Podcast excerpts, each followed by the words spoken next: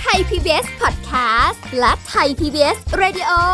ขอเชิญทุกท่านพบกับคุณสุริพรวงศสถิตพรพร้อมด้วยทีมแพทย์และวิทยากรผู้เชี่ยวชาญในด้านต่างๆ ที่จะทำให้คุณรู้จริง รู้ลึก รู้ชัดทุกโรคภัย ในรายการโรงพยา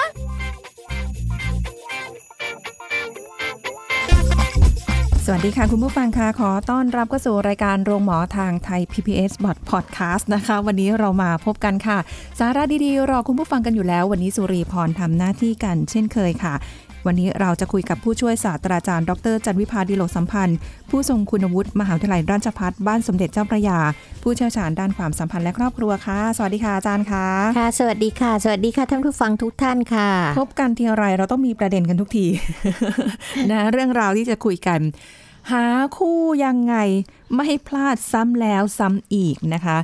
อันนี้ก็เป็นประสบการณ์ที่อะโดยตรงก็เคยเจอนะคะ แล้วก็จากหลาย ๆ คนบอกว่า โอ้โห บางทีเนี่ยนะ เดี๋ยวนี้จะหาคู่คิดคู่ชีวิตหรือว่าเอาหาแฟนอะยากยากนะคะเออพอเจอคนที่ใช่ คิดว่าใช่ค่ะ อยู่ไปสักพักนึงอ้าว เริ่มไม่ใช่ สมมุติเจอคนเจ้าชู้อย่างเงี้ยค่ะค่ะคนที่แล้วก็เจ้าชู้มาคนนี้เจ้าชู้ ถัดไปยังเจอคนเจ้าชู้อีกซ้ำอยู่นั่นแหละอะไรอย่างเงี้ยนะคะเคยไปอ่านเจอในหนังสือค่ะอาจารย์ว่า สิ่งที่เราเจอเป็นแบบซ้ำๆแบบนี้บ่อยๆแบบเจอคนเจ้าชู้ก็เจ้าชู้เจ้าชู้เจ้าชู้อยู่อย่างเงี้ยค่ะเป็นเพราะว่าคือเหมือนแบบใจเราไปผูก หรือว่าเราไปรู้สึกแบบว่า อืม ไม่ชอบคนเจ้าชู้นะ ไม่ชอบคนเจ้าชู้นะอะไรอย่างเงี้ยค่ะสุดท้ายแล้วมันก็จะแบบได้สิ่งนั้นมาอะไรประมาณนี้ลิก็งงงๆฟังแล้วก็แบบเอ๊ะอ่านแล้วก็รู้สึกว่าจริงเหรอ เราไม่ได้อยากได้คนเจ้าชู้นะค่ะแต่ว่าแบบเอ๊ะมันที่เป็นโบราณก็บอกว่ายิ่งเกลียดยิ่งเจอใช่ไหมอ๋อคะใช่ยิ่งเกลียดยิ่งได้อะไรอเอ๊ะหรืย่าองมันเงี้เป็ยนเรื่องเวรกรรมค่ะอาจารย์ไม่รู้ว่าจะเอาอันไหนแบบ ให้มันเป็นการปลอบใจตัวเอง หรือว่าหาเหตุผลเข้าข้างตัวเองแบบเออ มันก็เวรกรรมแหละเคยทำมาอะไรอย่างเงี้ยค่ะอาจารย์นะคะ มันก็มีหลักในการเลือกคู่ครองเนี่ยมาเยอะแยะนะคะ ถ้าจะดูก็เปิดในเน็ตดูหรือดูอะไรตำราในอะไรต่างๆ แล้วนี่ค่ะก็มีข้อที่เขาเป็นข้อจำกัดเยอะมาก อย่างตอนที่คุณสุริพรเป็นสาวเนี่ย สาวมากๆกว่านี้นะคะ ตอนนี้ก็เช่นสาวอยู่อ่าตอนสาวอยู่ไม่ได้เที่ยง แต่ว่าตอนที่เป็นละอ่อนน้อยเนี่ยอ่อนมากเอ่อชักเรียนมหาลัยอยู่เนี่ยนะคะค่ะเราก็ยังสาวยังสวยยังอะไรต่างๆ แล้วก็จะมีข้อจำกัดในการเลือกคู่ครองในยสักประมาณร้อยกว่าข้อ โอ้โหเยอะมากใช่ไหมคะใช่ต้องอย่างนี้นี้ต้องอย่างนั้นต้องอย่างงู้นมาตรฐานมันก็จะสูงลดลงเรื่อยๆ ตามอายุของเราที่ขึ้นไปอันนี้นะคะจริงเออใช่ไหถ้ามาอายุเท่าจันวิพาเนี่ยนะคะ ขอแค่ข้อเดียวแหละ คือเป็นผู้ชายละกันนะคะโอ้ไอ้ใช่ข้อใช่จำกัดต่างๆเนี่ยว่าจะลดลงไปเรื่อย ๆ เลยนะคะค่ะซึ่งก็มีคนใช้ทฤษฎีนั้นทฤษฎีนู้นนะคะ ที่จะบอกว่าจะเลือกคู่ยังไง มันก็มีเยอะแยะนะคะ เช่นปัจจัยในแง่ของอาการศึกษาที่บอกว่าต้องเท่าเทียมกันนะคะหรือใกล้เคียงกันมันจะคุยกันรู้เรื่องอ่าอ่าฐานะเศรษฐกิจก็ควรจะไม่ห่างกันมากเกินไปอะไรอย่างเงี้ยนะคะ ถ้า แต่ถ้าไอ้แย่กับแย่ทั้งคู่ มันก็จะเหมือนที่โบราณเขาเรียกว่าเตี้ยอุ้มคล่อมไปด้วยกันไม่รู้เรื่องนะคะ ไปด้วยกันไม่รอดค่ะนะคะ อาจจะในแง่ของทัศนคติ ความคิดเห็นความเชื่อนะคะ โดยเฉพาะในเรื่องศาสนาเรื่องการเมืองเนี่ยเป็นตัวทะเลาะกันตัวตัวดีเลยนะคะใช่แล้วก็ในเรื่องของสุขภาพ ซึ่งจริงๆ แล้วคนก็จะคิดว่าสุขภาพเนี่ยไม่ใช่แค่กายนะคะ ต้องสุขภาพจิตด้วย บางทีต้องสืบสาวไปเลยค่ะว่า อีกฝ่ายหนึ่งเนี่ยเขามีเคยมีญาติโกโหติกาที่มีโรคจิตโรคประสาทในครอบครัวไหมเพราะมันจะมีปัญหาการฆ่าตัวตายสูงอะไรอย่างเงี้ยค่ะนะคะ แล้วก็บางคนก็พูดถึงเรื่องอายุนะคะจะเอาอายุผู้ชายเอ่อเอาอายุผู้ชายหารสองบวกด้วยเจ็ดเท่ากับผู้หญิงอะไรอย่างเงี้ยเป็นต้นนะคะ ก็มีทฤษฎีมากมายทีเดียวนะคะค่ะแต่ว่าสำหรับที่เราจะใช้คำว่าหาคู่แล้วไม่พลาดซ้ำแล้วซ้ำอีก ก็แปลว่าพลาดมาแล้วนะคะเอ่ออาจารย์ว่าก็อยากจะเอาของท่านศาสตราจารย์แพทย์หญิงนงพงาลิมสุวรรณนะคะ ซึ่งท่านเป็นปรมาจารย์ในเรื่องของเออเกี่ยวกับเรื่องของอนามัยครอบครัวอะไรต่าง ๆ เหล่านี้นะคะ ท่านให้ไว้ดีทีเดียวนะคะ ท่านก็เป็นปรมาจารย์ทางการแพทย์ท่านหนึ่งนะคะ อย่างแรกเลยเนี่ย บางทีเราจะพูดถึงเรื่องของความรักและความถูกใจก่อนนะคะเป็นสิ่งที่เป็นพื้นฐานที่ดีค่ะเพราะว่าในเรื่องของความรักความถูกใจนั้นเนี่ยเอ่อ มันเป็นเครื่องหล่อเลี้ยงหัวใจนะคะโดยเฉพาะในเวลาที่เราเกิดความทุกข์ยากลำบากขึ้นมาเนี่ย มันจะพอมีความรักเป็นพื้นฐานเนี่ยมันจะทำให้เราอดทนได้มากขึ้นนะคะ แล้วก็ยังเป็นช่วงอย่างน้อยที่สุดเนี่ยมันเคยมีช่วงของความหวานชื่นมาระยะหนึ่งในช่วงที่แหมกำลังฟอยเลิฟหรืออะไรอย่างเงี้ยนะคะ ก็จะทำให้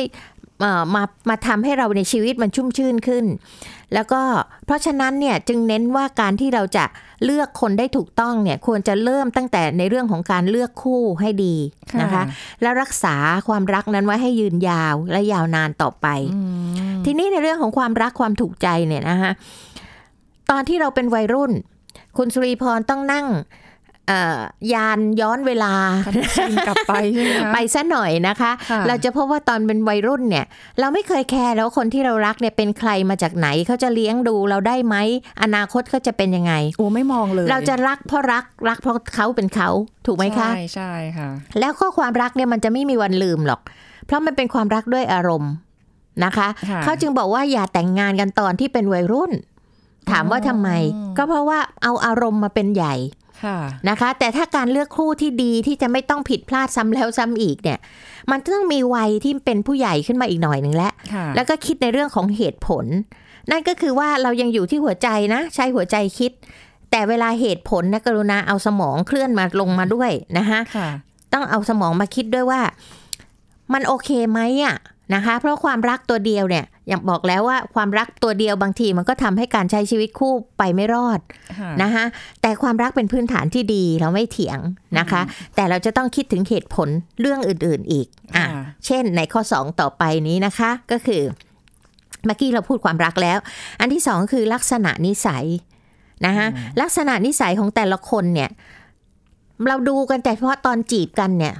นะคะ ไปเที่ยวด้วยกันอะไรด้วยกัน โดยเฉพาะค่ะที่จะจีบกันติดไม่ติดเนี่ยมันก็จะโชว์อะไรที่ดีๆนะคะ หรือโชว์อะไรที่ไม่ได้เป็นตัวตนที่แท้จริง เช่นรู้ว่าอ่าหนุ่มจะมาจีบคุณสิริพรอย่างเงี้ย ก็รู้ว่าคุณสิริพรชอบอะไรไม่ชอบอะไรเขาก็จะทำในสิ่งที่คุณสิริพรชอบค่ะแล้วก็กลบสิ่งที่คุณสุรีพรไม่ชอบเอาไว้อุ้ยมันจะอยู่ได้นานอ่าเหรอนะคะช่วงสั้นๆไงฮะค่ะนะคะเพราะฉะนั้นเนี่ยมันก็จะทำให้เราเห็นกันแต่เรื่องดีๆ อะไรก็แหมดูเข้ากันได้ไปหมด อะไรก็คล้ายกันไปหมด อะไรก็ถูกใจกันไปหมดค่ะเพราะฉะนั้นไอ้ลักษณะนิสัยเนี่ย มันสั้นๆ มันดูไม่ได้ค่ะคุณสิริพรนะคะบางคนต้องทำความศึกษาและเข้าใจ ว่าสิ่งที่เขาทำเนี่ยนะหรือตัวตนของเขาเนี่ยเรายอมรับได้ไหมอืมเพราะการที่เราคิดว่าเราจะไปเปลี่ยนแปลงใครสักคนหนึ่งไม่ว่าจะเป็นผู้หญิงหรือผู้ชายเนี่ยค่ะหลังการแต่งงานเนี่ย มันเป็นไปไม่ได้เลยนะคะแต่เราต้องถามว่าเรายอมรับในสิ่งที่ไม่ดีของเขานะได้ไหมโอ้ นะคะแต่ว่าตอนแรกที่เห็นมันสวยงามมันดูดีมันอู้ค่ะไปด้วยกันได้แน่นอนค่ะหรืออะไรค่ะแบบเนี้ยค่ะอาจารย์แล้ว มันสามารถที่จะแบบ เออเขาเรียกว่าอะไรจำกัดระยะเวลาได้ไหมคะอย่างเช่น อย่างที่เคยได้ยินมาบอกว่าค่ะอุ้ยแค่สักประมาณเดือนหนึ่งก็รู้แล้วว่าเขาเป็นยังไงอะไรอย่างเงี้ย หรือบางคนก็บอกว่าถ้าเดือนหนึ่งเนี่ยนะคะ มันต้องเป็นลักษณะที่ต่างคนเนี่ยไม่เฟก นึกออกไหมคือต้อคะงต้องเป็นตัวของตัวเองเลยอะเข้ามาหาตัวเองนะคะ แต่ส่วนใหญ่ขี้มักจะเฟกไงคะเพราะฉะนั้นก็บอกว่าจะจะคบกันแล้วดูกันให้ศึกษากันจริงๆเนี่ยไม่ควรจะน้อยกว่าหนึ่งปีโอ้ค่ะ แต่นี่ไงหนุ่มสาวยุคดิจิทัลไง อะไรก็จะไวๆหมดไงฮะ Wi-Fi ไงฮะนะฮะ ก็คือเจอกันปุ๊บ แค่ 3 เดือนได้แล้วนะคะรักกันแล้วนะโอเคเลยคนนี้นะคะ ซึ่งจริง ๆ แล้วเนี่ยมันไม่ใช่ มันต้องใช้เวลาในการศึกษา คือไปเที่ยวด้วยกันไปมาหาสู่กัน เวลาที่เราเดินไปเนี่ย เห็นเขามีพฤติกรรมอย่างไรต่อหน้าค่ะคนอื่น เช่นอ่าผ่านผ่านขอทาน หรือเจ้านายหรืออะไรค่ะอย่างเงี้ยนะคะเขามีท่าทีอย่างไร อย่างเนี้ยจึงจำสังเกตพฤติกรรมได้ ใช่ใช่นะคะก็คือจำได้เลยว่าถ้าเป็นสมัยก่อนเราจะไม่ได้มองอะไรแบบนี้เลยใช่แต่ถ้าถ้าเป็นสุริพรตอนนี้จะดูค่ะพวกเนี้ย ใช่ค่ะเป็นเป็นสำคัญเราจะดูพฤติกรรมที่เขาแสดงออกใช่นะคะเด็กมาขายพวงมาลัยเขามีพฤติกรรมยังไงนะคะเขามีพฤติกรรมยังไงกับเอ่ออะไรนะคะสาวเสิร์ฟหรือคนที่มาเสิร์ฟอาหารอะไรต่างๆ เหล่านี้มันก็จะศึกษารายละเอียดเหล่านี้ได้ออเวลาที่เขามาหาพ่อแม่เราหรือเขาปฏิบัติตัวอย่างไรกับพ่อแม่เขาอะไรค่ะอย่างเนี้ยค่ะ อาจารย์แล้วอย่างนี้ถ้าเกิดว่าบางคนบอกอุ้ย ปีหนึ่งคือด้วยความที่เราไม่ได้อยู่ด้วยกันค่ะใช่ไหมคะ ตอนศึกษาเรียนรู้ต่างคนต่างอยู่ค่ะ บางคนก็เลยบอกโอ้ยเอางั้นก็ลองมาอยู่ด้วยกันเลย ทดลองอยู่ค่ะจะได้รู้เร็วก็ขึ้นเนี่ยคือทำให้มีคนมีคนนิยมการอยู่ก่อนแต่งมากขึ้นไงคะอ่าใช่นะคะนี่ก็เป็นสังคมอีกแบบหนึ่งที่ค่ะเป็นสังคมยุคใหม่ที่ที่รับเอาเหมือนกับตะวันตกอะเข้ามาว่าคำว่าเป็นแฟนหรือเป็นคู่หมั่นเนี่ยก็คืออยู่ด้วยกันและ อะไรอย่างเงี้ยนะคะ อันนี้ก็แล้วแต่แต่ละคนที่จะคิดว่าการศึกษาของคุณน่ะ ต้องลงทุนขนาดนั้นไหมนะคะหรือเราไม่ต้องลงทุนขนาดนั้น แต่เรามีวิธีการที่จะศึกษาหรือช่างสังเกตได้มากกว่านั้นไหมอืมนะคะค่ะแต่คบกันยาวแต่ไม่เคยเจอหน้ากันเลย มันก็ลำบากใช่ไหมคะ สิ่งเหล่านี้มันต้องมีปฏิสัมพันธ์กัน มีการติดต่อสื่อสาร มีการพูดคุย แล้วก็สังเกตพฤติกรรมเมื่อเข้าปฏิบัติค่ะกินเอาง่ายๆ กินอยู่หลับนอนเนี่ยเป็ นนะคะเป็นยังไง เช่นบางคนเนี่ยขอโทษนะคะรับประทานอาหารก็เห็นมารยาทและนะคะความเห็นแก่ตัวในการตักอาหารนะคะ ความเอ่อมุมมามไหมอะไรอย่างนี้ค่ะ เวลานอนกลนไหมอะไรเงี้ยมันจะลงทุนต้องไปนอนกับเขาไหมอะก็ไม่รู้เหมือนกันนะคะเพราะฉะนั้นนี่ก็แล้วแต่แต่ละคน แต่ไม่น่าไม่น่าไม่น่าเชื่อนะว่าไอ้แค่จุดเล็ก ๆ หรือบางทีที่เราคิดว่า เออคงไม่อะไรหรอก แต่พอแบบได้เรียนรู้จริง ๆ อย่างเช่นค่ะแบบเอ่อ การเข้าห้องน้ำค่ะไม่ปิดฝาชักโครกอะไรใช่เล็กๆน้อยๆใช่หรืออะไรพวกใช่เนี้ยใช่มันเป็นเรื่องใหญ่นะคะขึ้นมาใช่ค่ะนะคะเพราะฉะนั้นสิ่งเหล่านี้ก็เป็นสิ่งที่ต้องศึกษาแล้วก็คอยพูดกันว่าเราจะปรับกันได้ไหมอะไรอย่างเงี้ยนะคะโอ้ก็อยู่ที่คิดเอาเองนะคะ ว่าต้องลงทุนขนาดไปอยู่ก่อนแต่งหรือเปล่าอะไรอย่างนี้นะคะ ก็แล้วแต่แต่ละท่านอ่า ประเด็นที่ 3 ค่ะ คือความสามารถในการเลี้ยงดูครอบครัวตรงนี้สำคัญมากนะคะ ก็คือว่าต้องดูซิว่าเขาสามารถที่จะพาชีวิตครอบครัวเนี่ยไปรอดไหมนะคะ ซึ่งสามารถจะหาปัจจัยพื้นฐานในการดำรงชีวิตมาได้ไหมนะคะเพราะว่าปัจจัยเนี่ยมันมีทั้งเรื่องของความมั่นคงนะในเรื่องของที่อยู่อาศัยนะคะสิ่งจำเป็นอื่น ๆ ในการเลี้ยงชีวิตเนี่ยนะคะไม่ถึงกับต้องร่ำรวยมหาศาล แต่ว่าเอาให้ไม่ฝืดเคืองนะคะ หรือขัดสนนะคะค่ะแล้วก็มีความมั่นคงพอสมควรที่จะสร้างอนาคตร่วมกัน ตรงเนี้ยเขาทำได้ไหม เช่นบางคนเนี่ยดีมากเลยนะ เอาอกเอาใจนั่นนี่นี่นั่น แต่ไม่เป็นโลเป็นพาย นะคะทำงานอะไรก็ทำงานได้สามวันเปลี่ยนงานทำงานได้เดือนเปลี่ยนงานอะไรอย่างเงี้ยนะคะดูไม่มีไม่มีหลักแหล่งไม่มีความก้าวหน้า อนาคตก็มองไม่เห็น แต่สำหรับเป็นแฟนหรือคู่ควงเนี่ยดีมากเลยอะไรอย่างเงี้ยนะคะค่ะอันนี้ก็เป็นสิ่งที่เราต้องดูดี ๆ ทีเดียวเพราะชีวิตมันไม่ใช่แค่ ปีสองปีมันยังอีกยาวนานนะคะค่ะชีวิตแต่งงานเนี่ยถ้าดีๆ ก็30ปีขึ้นนั่นละนะคะค่ะ ประเด็นต่อไปค่ะ ภูมิหลังก่อนแต่งงาน เคยได้ยินไหมคะที่โบราณบอกว่าเป็นใครมาจากไหนต้องรู้กำพืชเขาก่อนนะ เคยได้ยินคำนี้ไหมคะนะนคะอกจากเคยได้ยินอ่านี่เพราะว่าคนเราเนี่ยกว่าจะมาถึงวัยแต่งงานยิ่งสมัยเนี้ยคนแต่งงานช้า บางที 30 40 แล้วเพิ่งจะแต่งนะคะค่ะกว่าจะถึงวัยแต่งงานเนี่ยแต่ละคนก็ผ่านร้อนผ่านหนาวผ่านประสบการณ์ชีวิตมามากมาย ทั้งแง่บวกแง่ลบนะคะค่ะซึ่งมันมีผลกับอะไร มันมีผลกับเรื่องของจิตใจอุปนิสัย พฤติกรรม แล้วก็อื่นๆ เพราะว่ามันจะถูกหล่อหลอมมาจากสังคมรอบข้างเขาก็คือครอบครัวก่อนนะคะ ที่จะทำให้เขาหรือเธอนะมีบุคลิกยังไงนะคะ ซึ่งบางคนเนี่ยซับซ้อนมาก บางคนละเอียดอ่อนมากค่ะนะคะจนกระทั่งแม้แต่บางคนเนี่ยไม่เข้าใจตัวเองด้วยซ้ำไปนะคะ จนบางครั้งเนี่ยเกิดปัญหาขึ้นนะคะ แล้วก็รู้สึกบางทีเนี่ยเป็นสามีภรรยากันเนี่ย ถ้าเราไม่ได้ศึกษาตรงนี้เรื่องภูมิหน้าภูมิหลังกันมาก่อนเนี่ยนะคะ มันจะรู้สึกเหมือนกับเขาเป็นคนแปลกหน้าเลย แล้วไม่เข้าใจแล้วเขาคิดอย่างนี้ได้ยังไง ไม่เข้าใจแล้วเขาตัดสินใจอย่างนี้ได้ยังไงค่ะนะคะ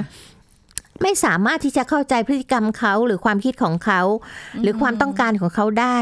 จะรู้สึกตั้งแต่แปลกใจงงเฮ้ยทำงี้ได้ไงนะผิดหวังตกใจเสียใจโกรธนะคะ จนบางคนมักจะพูดเหมือนกับว่าออกไลายอะค่ะ ซึ่งจริง ๆ แล้วเนี่ยนะคะไลายเขามีอยู่แล้วแหละ แต่อีตอนที่เราคบกันอะไม่มองไม่เห็นนะคะแล้วก็มาเห็นเมื่อเมื่ออยู่กันไปแล้วสักระยะหนึ่ง ซึ่งจริง ๆ แล้วไอ้สิ่งเหล่านี้นะคะ มันก็สังเกตได้ตั้งแต่การศึกษาดูใจกันตั้งแต่ต้นแล้วล่ะนะคะอืมเพราะฉะนั้นการเลือกคู่เนี่ยต้องดูให้ดีย้ำเลยนะคะ ดูให้ดีศึกษากันให้ดีๆก่อน ซึ่งต้องใช้เวลา ไม่ใช่เจอกันปุ๊บปั๊บปุ๊บปั๊บปุ๊บปั๊บแล้วก็แต่งงานกันเลยแฮปปี้ค่ะเอนดิ้งมันไม่เป็นอย่างนั้นหรอกค่ะ บางทีมันแต่งกันไปสักระยะหนึ่งแค่เดือน 2 เดือน หรือปี 2 ปีก็อยู่กันไม่ได้แล้วอย่างเงี้ยค่ะนะคะมันก็ต้องเลือกใหม่เลือกซ้ำเลือกซากอยู่นั่นแหละ อาจจะไม่ได้เหมือนสมัยก่อนที่แบบว่าเอาแหละก็ค่ะก็อดทนกันได้ค่ะสมัยรุ่นค่ะคุณพ่อคุณแม่อยู่กันค่ะมายาวนานอะไรอย่างเงี้ย ทั้งที่แบบว่าคนละทางค่ะเลยด้วยซ้ำค่ะแต่หลาย ๆ หลาย ๆ กรณีที่เจอก็เหมือนกันนะคะที่เจอกับตัวเองคือ ตอนนู้นเราอาจจะยังวัยรุ่นอยู่อืมแหมฮอร์โมนมันก็พลุ่งพล่านนะคะอาจารย์เนาะอืมเราก็จะไม่ได้มองอะไรเลย โตขยับขึ้นมาหน่อยสัก 30 กว่า เริ่มมองแล้วเริ่มหาเหตุผลเริ่มแบบ เอ๊ะเราชอบแนวไหนประเภทไหนค่ะรู้สึกใช่เช็คลิสต์เนี่ย เริ่มแบบว่า หายากขึ้น ใช่ค่ะยากขึ้นนะพอยิ่งตอนนี้แล้วยิ่งแล้วใหญ่เลยแบบโอ้ค่ะไม่เหลือแล้วล่ะ ก็จันวิภาเองเนี่ยมีหลานชายหลายคนนะคะค่ะมีหลานชายอยู่คนหนึ่งเนี่ย เป็นคนกลางๆ เขาก็จะคบแฟนทีละคน คนหนึ่งก็ประมาณปีหนึ่งขึ้นนะคะบางคนก็สามปีบางคนก็สี่ปีแล้วก็เปลี่ยนไปคือพี่ชายแต่งงานไปหมดแล้วเหลือคนนี้ยังไม่ได้แต่ง เราก็ถามว่าอ้าวตั้งพอเขามาบอกว่าเนี่ยเขาเลิกกับแฟนคนนี้แล้วนะค่ะกำลังว่าง เราก็เลยบอกว่าอะตั้งต้นใหม่อีกแล้วเหรอลูกเขาบอกว่า ผมไม่รีบครับนะ นะเพราะผมอะไม่คิดว่าแต่งแล้วผมจะหย่า เพราะนั้นผมต้องใช้เวลานานๆในการเลือก โอ้ เรามีความรู้สึกภูมิใจในหลานชายคนนี้มากโอ้โหนะคะ เขาคิดดีอะคือเขาคิดดีอะว่าเขาเขาไม่ได้คิดว่าเขาจะหย่าค่เพราะฉะนั้นเขาต้องใช้เวลาในการดูนานๆ คือหลายคนเนี่ยอย่างคนก่อนตอนนี้เขาเพิ่งแต่งงานไปนะคะ เพิ่งเพิ่งประสบความสำเร็จแล้ว อ้าว หมดเลยจบกัน เขาก็ ก่อนคนสุดท้ายก่อนหน้าเนี้ยเขาก็บอกว่าเนี่ยพยายามแล้วลองมาตั้งต้นใหม่กันแล้วก็ไม่ไปไม่สำเร็จในที่สุดนะคะค่ะเชื่อว่ามันต้องมีแหละ คนของเราสักวันหนึ่งนี่แหละค่ะ วันไหนไม่รู้อ้าวงั้นเดี๋ยวเราพักกันสักครู่ก่อนค่ะค่ะได้อาจารย์ค่ะคะเดี๋ยวช่วงหน้าเรามาคุยกันต่อค่ะ พักกันสักครู่แล้วกลับมาฟังกันต่อค่ะ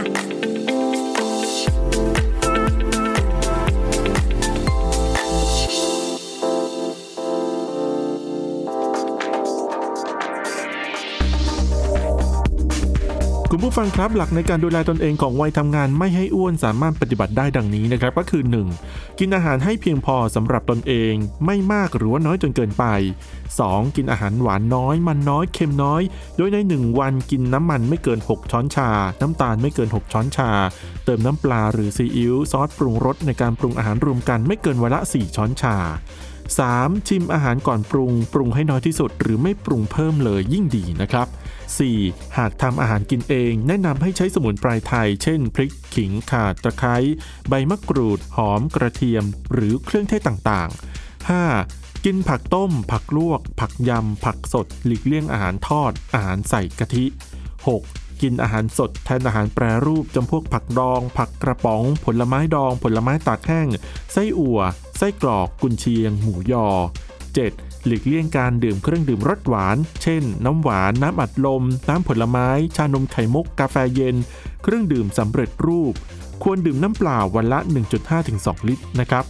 8. หลีกเลี่ยงการกินบะหมี่ โจ๊กกึ่งสำเร็จรูป หรืออาหารกล่องแช่แข็ง อาหารสำเร็จรูปจากโรงงานอุตสาหกรรม และ 9. นอนพักผ่อนให้เพียงพอวันละ 7-9 ชั่วโมง ออกกำลังกายเป็นประจำอย่างน้อยสัปดาห์ละ 5 วัน วันละ 30 นาที เพื่อลดน้ำหนักและรอบผุนั่นเองครับ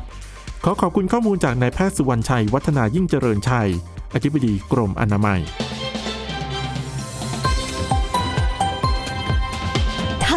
PBS Radio วิทยุข่าวสารสาระ เพื่อสาธารณะและสังคม คุณกำลังฟังรายการโรงหมอ รายการสุขภาพเพื่อคุณจากเรากลับมาติดตามรับฟังและพูดคุยกันต่อนะคะ ถึงเรื่องของหาคู่ยังไงไม่ให้พลาดซ้ำแล้วซ้ำอีกนะคะ คุยกันนอกรอบกับอาจารย์ไปเมื่อสักครู่นี้ ยกตัวอย่างเคสตัวเอง การสังเกตนะคะนิดนึงที่สุริพรตัดทิ้งเลยนะคะ ถ้าเกิดแบบไม่โดนใจอะไรประมาณนี้ ตัดไปตัดมาตัดนี่ตัดหลายคนแล้วค่ะ ตอนนี้เลยได้เป็นอย่างนี้ค่ะได้โสดเลยทีนี้อ้าวแล้วดีไหมล่ะคะ ก็ดีนะอ่าเออไม่ต้องเพราะว่าถ้าหนื่อยถ้าเรายึดคติว่าจากเรื่องอีเหนาเนาะค่ะเขาบอกว่าแม้นแผ่นดินสิ้นชายที่พึงเชย อย่ามีคู่เสียเลยจะดีกว่าอ่าใช่ไหมคะใช่ค่ะเพราะว่า ถ้าเราสังเกตเขาเนี่ยค่ะ อย่างที่บอกว่าการการศึกษาดูใจเนี่ยสำคัญมากเลยค่ะนะคะคุณสุริพรเล่าอะไปรับประทานอาหารด้วยกันค่ะเขาก็ดูจะควักยากเหลือเกินอ่านนะคะ แล้วก็ไปไหนก็มีท่าทีที่ค่อนข้างจะเห็นแก่ตัวอ่นะม่เราไปกับถมน้องแทนที่จะซื้อน้ำให้เรากับน้องด้วยค่ะตัวเองก็ซื้อของตัวเองคนเดียวเนี่ยแค่เนี้ยมันก็สังเกตอะไรได้มากมายแล้วค่ะ อย่างบางคนฟังเขาอาจจะรู้สึกว่าเฮ้ยเยอะไปหรือเปล่านะอาจารย์เออไม่หรอกค่ะ เพราะว่าสิ่งเล็กๆน้อยๆเหล่านี้นี่ขนาดยังไม่ได้เป็นแฟนกันนะอ่เขายังไม่มีความเอื้อเฟื้ออะไรอย่างนี้เลยค่ะแล้วต่อไปจะเป็นยังไง แม่เคยเจอเคสที่หนักๆกว่านี้เยอะเลยลูกมีเมื่อเหรอหลังแต่งงานแล้วเนี่ยโอ้โหนะฮะ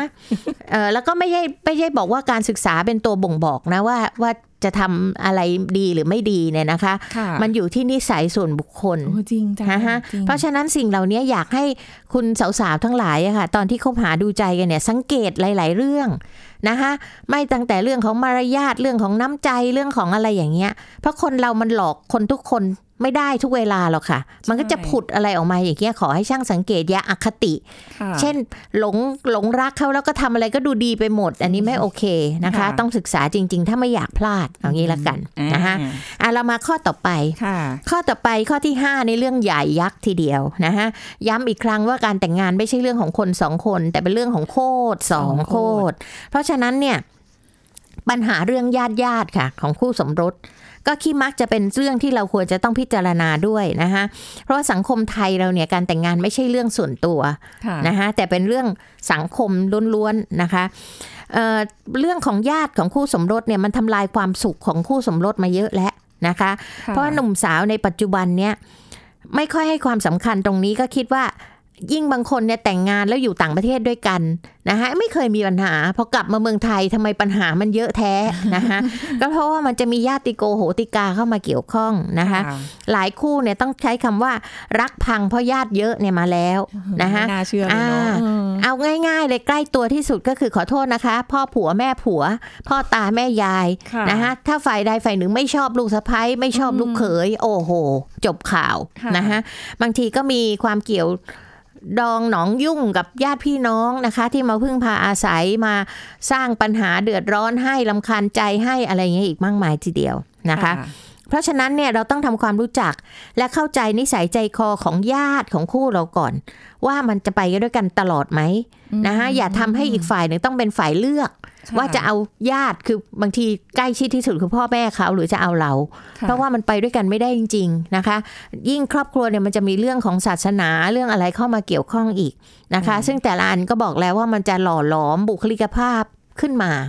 ค่ะนะคะ มันก็จะทำให้บางคนรักกันเนี่ยแต่ก็ต้องตัดซะก่อนนะคะ รู้ว่าปัญหานี้แก้ไม่ได้ ปัญหานี้ไปไม่รอด นะคะงั้นเราก็อยู่กันแบบเพื่อนกันดีกว่าที่จะมาเป็นคู่สมรสกันก็แล้วแต่นะคะ แต่ถ้าบางคู่คิดว่าโอเค ตรงนี้เรารับมือไหวค่ะนะคะ เราจะค่อยๆ ปรับเปลี่ยนไปอะไรไป ก็ตัดสินใจแต่งงานกัน แต่ก็ค่ะให้เตรียมไว้นะว่าคุณจะต้องรับมือกับอะไรบ้างในอนาคตนะคะ และข้อสุดท้ายที่ท่านอ่าอาจารย์หมอได้ให้ไว้ก็คือว่าความต้องการอะไรจากคู่ชีวิต นะคะ ก็หมายความว่าความต้องการและความคาดหวังของคู่สมรสเนี่ยจากการมีแต่งงานกันเนี่ย มันเป็นเรื่องซับซ้อนแล้วก็เป็นเรื่องที่ต้องให้ความสำคัญมากทีเดียวนะคะค่ะมนุษย์เราเนี่ยมีความต้องการทั้งระดับพื้นฐานที่อยู่อาศัยความมั่นคงในชีวิตอะไรอย่างเงี้ยนะคะ แล้วก็ความต้องการทางจิตใจ นั่นก็คือต้องการความรัก ต้องการเป็นคนสำคัญ ต้องการให้เอ่อมีใครสักคนที่รักเราแล้วเรารักเขาอะไรต่างๆ เหล่านี้นะคะ จึงต้องพูดคุยกันปรึกษากันก่อนแต่งงานหรือก่อนที่จะลงไปลึกกว่านี้มเอาง่ายๆเลยค่ะใช่ไหม ว่าเรามีจุดมุ่งหมายในการแต่งงานเหมือนกันไหมอะเอาง่าย ๆ ที่สุดคือเรื่องลูก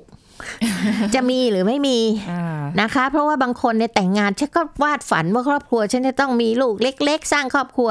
แต่อีกคนนึงไม่ได้คิดเรื่องลูกเลย ฉันมีคู่รักแล้วฉันแต่งงานแล้วฉันจะพากันท่องเที่ยวเพลิดไปคนละทางเลยทีอ่านี้ไปเที่ยวรอบโลกซึ่งมาเอาลูกไปด้วยได้ไหมไม่ได้นะคะค่ะเพราะฉะนั้นต้องคุยกันก่อนอืมว่า ในอนาคตเนี่ยเราควรจะคุยปรึกษาหารือกันซะให้ดีก่อนแต่งงานว่า เราจะเดินไปด้วยกันไหมนะคะทางของเรากับทางของเขาเนี่ยมันเหมือนกันไหมมีความเข้าใจไหมเพราะว่าถ้าไม่เข้าใจตรงกันแล้วมันก็จะเกิดความขัดแย้งกันที่สุดนะคะค่ะแล้วก็เกิดความขุ่นข้องหมองใจกันไปในที่สุดนะคะ ต้องคุยกันกระทั่งว่าบางคนเนี่ยไม่คุยกันเลย เช่นเรื่องการจดทะเบียนสมรส เพราะเดือนปัจจุบันเนี่ยนะคะ การแต่งงานอาจจะจดทะเบียนหรือไม่จดทะเบียนก็ได้นะคะ บางคนเนี่ยแต่งแล้วเข้าพิธีอย่างถูกต้องพอถึงตอนจดทะเบียนไม่ยอมจดอ้าวละสิ ข้างหนึ่งอยากจะจด อีกอีกข้างหนึ่งข้างไม่ไม่อยากจด อย่างเงี้ยค่ะ เป็นเป็นสิ่งที่เราต้องพูดคุยกันให้มาก ๆ ทีเดียวนะคะ เพราะฉะนั้นถ้าเราเห็นประเด็นที่สำคัญแล้ว 6 ประเด็นขอทวนอีกครั้งหนึ่งนะคะ ตั้งแต่ในเรื่องของความรักความถูกใจกันนะคะค่ะเรื่องของลักษณะนิสัยที่เราต้องดูนะคะความสามารถในการเลี้ยงดูครอบครัว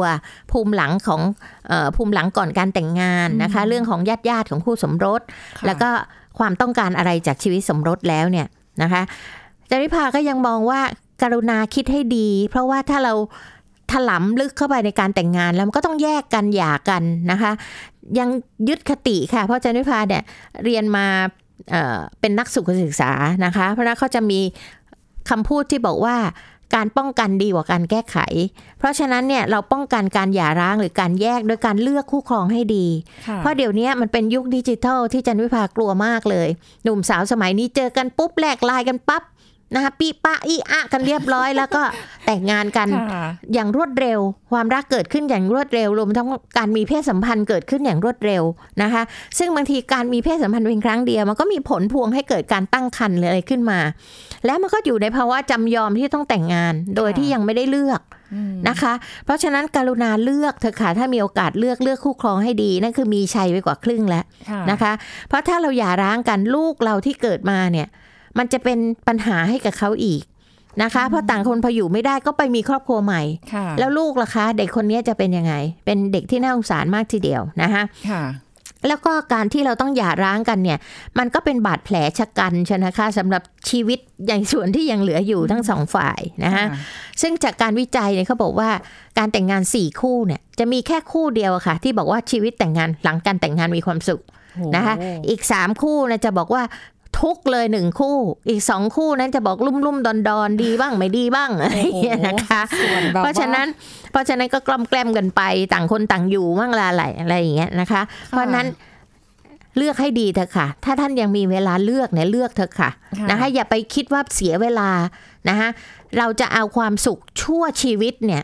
อย่าใช้ความการตัดสินใจแค่ประเดี๋ยวประดาวค่ะค่ะแต่ว่าก็เชื่อว่าหลายคนใน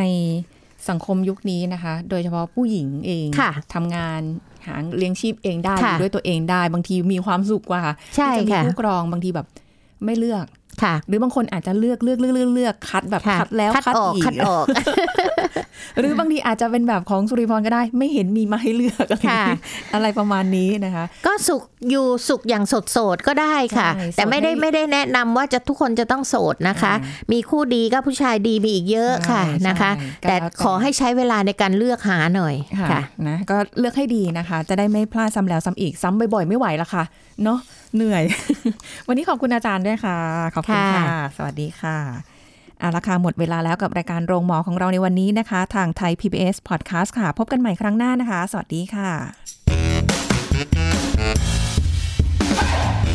แชร์ พูด บอกต่อ กับรายการโรงหมอได้ทุกช่องทางออนไลน์ เว็บไซต์ www.thaipbspodcast.com